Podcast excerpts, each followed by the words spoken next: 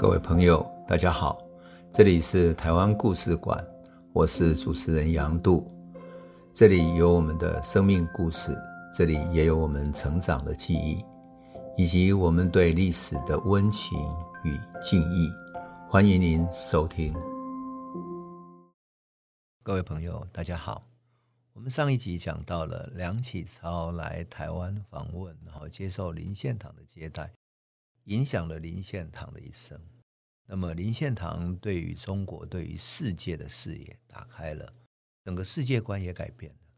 因此，到了一九一一年辛亥革命成功以后，林献堂觉得中国有可能改变整个时局，整个世界可能改变了。特别是什么？特别是后来袁世凯担任大总统以后，他邀请了梁启超担任了司法总长。司法总长算是很高的一个官管司法的，那么梁启超能不能实现他的理想呢？中国会怎么改变呢？这都引起林献堂非常的关心，因此他写信给梁启超，询问中国的局势。此外呢，他决定要去北京亲自去看一看。那么这一年已经是一九一三年，可惜的是。林献堂到北京的时候，梁启超刚刚就任司法总长不久，忙得不得了，而且他要处理各方的复杂的情势、政治的情势。革命完之后，整个中国实在太乱。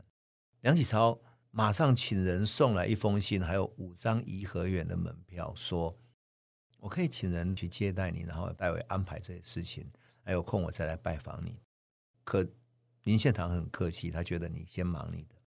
终究在林献堂的心中，他总是希望梁启超可以改变整个时局。但是话说回来，袁世凯背后的那些政治势力实在影响太大，这已经是另外一个课题了。我们回到林献堂，林献堂在访问完梁启超之后，从北京要回台湾的归途之中，他先到日本去了。在日本的时候，他访问了一个当时日本的伯爵，叫板垣退助，这时候已经是一九一三年的春天了。板垣退助大家都知道，他是明治时期的一个元勋。那么他接受林献堂访问的时候，那一年林献堂三十二岁啊，他已经是台湾总督府底下台中厅的参事了。那林献堂本来要寻求跟当时的内务大臣叫袁敬的去会面。他希望能够为台湾争取到自由民权，然后有参政的权利，是没有办法，所以他就转而访问了以自由跟民权运动著称的这个板垣退助。林献堂跟他说明说，台湾总督府在台湾实施非常残暴的专制政治，而且用六三法案，特别这个六三法案以及那些对于匪徒刑罚令等等的。他随时可以抓到人就抓了，然后抓到人可以无条件的就关二十九天，不用送法院，因此人权受到很大的迫害。板垣听完林献堂的陈述之后，他深表同情，他也觉得说，如果要同情台湾的话，他应该到台湾亲自来考察。林献堂答应了，他说：“你如果来考察，我会来接待你来处理。”所以隔了一年，就一九一四年二月的时候。板垣就来台湾视察了，之后板垣就开始高唱日本应该跟台湾融合，他主张设立台湾同化会，让台湾同化成为日本的国民。那板垣为了设立同化会呢，也跟日本一些政界的人，比如说叫大尾重信或者东乡平八郎等等的结合起来。那林献堂也跟这些日本的名士啊、政治家等等时相往来。他希望争取他们的支持，一如梁启超给他的指示、给他的意见是一样的。所以，一九一四年，当林献堂邀请日本有自由之神的这个板垣退出来台湾访问的时候，他还特意联合板垣退出成立了一个台湾同化会。而板垣的思想呢，也很有意思，他是倡言所有亚洲人要团结起来对抗欧洲白人。那么他认为说，中国可以发展陆军，因为中国的大陆很大，而日本适合发展海军。中日可以合起来对抗欧洲的白人，他其实在日本人们称之为叫大亚洲主义的。那么这个大亚洲主义呢，其实就是亚洲一直被欧洲、美国这些殖民帝国所压迫，所以亚洲人要团结起来。问题就在于日本的大亚洲主义后来发展成为日本自己的帝国主义、亚洲帝国主义。他在亚洲全部各地征讨。他仿佛把亚洲都征讨完了，都占领完了之后，自己变成亚洲的唯一代表、唯一的帝国。虽然表面上是为了对抗欧洲，可是呢，事实上他自己成为帝国之后，成为最大的压迫者。但是日本刚开始有大亚洲主义的时候，这个思想影响是非常深远。所以日本的这个思想影响下呢，他们会去支持印度的甘地的抵抗运动。他也会支持越南的反抗，他甚至于支持孙中山的革命，所以整个日本一直有一个大亚洲主义的思想。他觉得明治维新之后，日本是唯一亚洲可能崛起的，应该跟帝国对抗。所以满团退驻对日本的概念是说，日本帝国的台湾殖民政策不像英国对印度那样，而是不论人种差异的同化主义，而台湾统治的最终目的是要。使同文同种的台湾人成为什么？成为忠良的国民。为此呢，日本应该跟欧洲他们轻视教育的那种殖民统治不同。日本要强化国语，强化修身教育，至少要使几百万的内地人，就是日本人哈，移住台湾，然后促进通婚，然后缓和总督府对台湾的镇压，促使日本人跟台湾人融合起来。此外，他说不能理解帝国真正用意的外国人等等，会误解日本人是侵略国家，结果事实是相反的。他还是这样子辩解。阪桓甚至于还高唱什么呢？要打倒以人种至上的贵族主义为前提，他梦想侵略世界的欧美帝国主义，就是这些欧洲的贵族主义。所以他把自己描述成为是。日本大帝国主义底下反人种歧视、反帝国主义的斗士，这就是板环的思想。当然，他这样的思想对台湾是有影响的，因为台湾是多么需要这样的一个贵族、这样的同情者，让台湾人作为二等公民，至少可以跟日本人平起平坐，取得一点点平等的待遇。即使是这样，都很满足了。所以，我们看林献堂童话会的时候。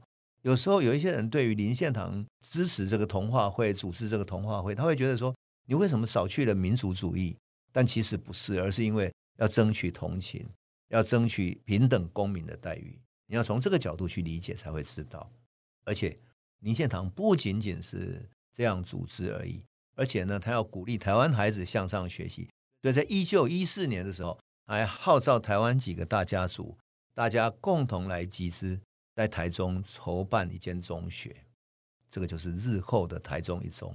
好，台中一中就是我的母校，悄悄得意一下。好了，没关系啊。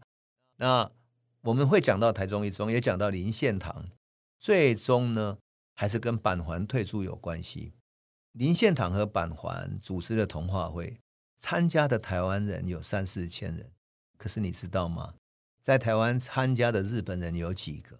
才只有四十四个人，基本上日本人是抵制的，所以是没有办法，很快就被日本人抵制掉了，被总督府给抵制掉了。一九一八年的时候，林献堂跟蔡培火、郑松韵等等的，在东京成立了六三法，就是六三法案。六三法案就是日本本来临时要统治台湾，所以实施的叫六三法，那个是一个特别法，也是把台湾当殖民地的一个特别法令。让台湾总督府可以单独立法，在台湾实施，这是一个不平等的法案。他要求撤法、撤废它，所以希望日本能够撤除台湾总督府独大的一种权力，实施跟日本一样的议会民主。这个时候，还有另外一个台湾留学生很有趣，他叫林呈禄，他认为他要持反对的态度。为什么？他说不应该废除六三法。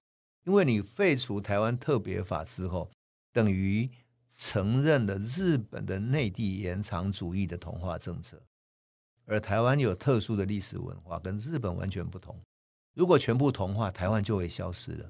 所以林成禄这个人呢，就跟台湾留学生很忧心说，如果废除六三法案之后，那也失去了台湾的特殊性了。他希望什么呢？希望他设置单独的台湾议会，让台湾议员参与台湾法令的制定，而所有台湾的预算呢，应由台湾的议会来协商产生，也就是实现台湾自治的一个民主宪政。那原来提议撤废六三法案的运动，就转向了什么呢？台湾议会设置请愿运动，就是本来希望撤除六三法案，最后林成禄他们提出来，干脆台湾另外立一个议会，所以就变成林献堂他们同时参与了议会设置请愿运动，希望台湾设一个单独的议会。他的旨趣书里面讲的很有意思，他说：“对于台湾之统治，务要参酌其特殊事情，借鉴世界潮流，洞察民心趋向。”赋予种族均等之待遇，必得实践宪政之常道。是即设置台湾民选之议员所组织之台湾议会。倘若不此之途，便使存现在之制度，抑制民权，闭塞民意，则台湾民众对于帝国之统治，难保不怀抱疑虑。此乃请愿人等为邦家计所夙夜忧惧者。直言之啦，他就是要设一个台湾议会，然后让台湾的民意可以呈现出来。但是问题就在于，实现这个民主自治有可能吗？有时候哈，我看到这样的议会请愿运动里面所提的想法，其实很简单，四个字：民主自治，就是有议会的民主，然后民间的民意可以传达民意，由台湾人来自治。但是在帝国主义下的日本有可能吗？事实上，民主自治一直是台湾人长久以来的愿望。一九四七年二二八事件发生的时候，所有反抗的民众也无非是提出“民主自治”四个字。这四个字好像是台湾历史的一个共同悲情啊。好，那么林献堂提出议会设置请愿运动，已经是在一九二零年年底了。第二年开始，他马上向日本的帝国议会提出请愿，请求依照宪法设立台湾议会。那么，从一九二一年到一九三四年，一共十几年的时间，哈，十三年的时间，他提出过十五次的请愿，不屈不挠。一九二三年的时候，林献堂还曾经结合他的同事林呈禄等等的，在东京申请成立台湾议会期成同盟。而且得到日本政府的许可哦，而且向日本国会进行第三次的请愿。我们都知道，他把他的请愿书拿到日本本土去跟日本国会请愿，那不就是隔了台湾总督府去告状吗？所以总督府就非常不高兴。然后原本的请愿者哈，这些领导者先是在台北，跟台北的警察署要成立台湾议会期成同盟。然后去报备，希望台湾也可以成立，而不是只有日本有而已。结果呢，总督府当然不同意，被禁止了。那么，台湾议会请愿运动者还做了一件事情是，他们结合起来之后，到东京去去进行请愿。那这个请愿团从台湾出发是搭船出发的，到达东京的时候，他们从神户搭了火车进入东京要去请愿的那个时间。有一个台湾的第一个飞行员叫谢文达，这个谢文达取得日本的开飞机的执照了，他居然在东京的天空哈开着他的飞机，然后他后面请了日本人的朋友带着二十份的传单，他的飞机飞过了东京的上空，哦，传单上写着什么呢？写着台湾人希望有议会的愿望。把这个传单在东京的上空全面撒下去了，标语上写着：“台湾人呻吟在暴力政治之下久矣，给台湾人议会吧。”你可以想见哈，这一群人要议会来平衡总督府的独裁的权力，然后把人群拉到东京的市区，还请一个人在飞机上撒下。二十份的传单，这是何等的抗争啊！对总督府简直是无限的挑衅。所以，一九二三年十二月的时候，总督府就成立被禁止的组织，哈，违反总督的禁止命令，进行大检肃，而且发动警方在台湾的南北大搜索，扣押了议会请愿运动的四十一个人，包括了蒋渭水啊、蔡培火、雾峰林家的林右春。还有蔡惠如啊、王敏川等等文化协会的人，另外有五十八个人都被传讯搜查。那殖民政府还刻意封锁消息啊，当时就中断台湾对外的所有通信、写信等等，全部都封锁了。一时之间风声鹤唳，人心惶惶，大家都以为殖民政府准备大开杀戒了。还好，三天之后。有二十九个人被移送到台北地方法院检察局，一切依法送办。为什么依法送办？我觉得我个人判断啊，这是因为林献堂已经把事情闹到了日本的国会去了，所以他已经无法阻挡，他只能够按照合法的程序来进行他们的审判，依法来处理。所以啊，到了一九二四年一月的时候，地方检察官以违反治安警察法。起诉了蒋渭水等等十八个人，这个就是所谓的很著名的治安警察法违反嫌疑事件，简称叫自警事件。蒋渭水反讽杀什么呢？他说这是台湾的狮子手，意思就是说日本的总督府要狩猎台湾勇敢反抗的狮子，而狮子在日文发音里面跟志士就是反抗的志士是很接近的。当然，这个自警事件最后哈判下来，说多不多了，就是判了六个月哈，长短不一了哈。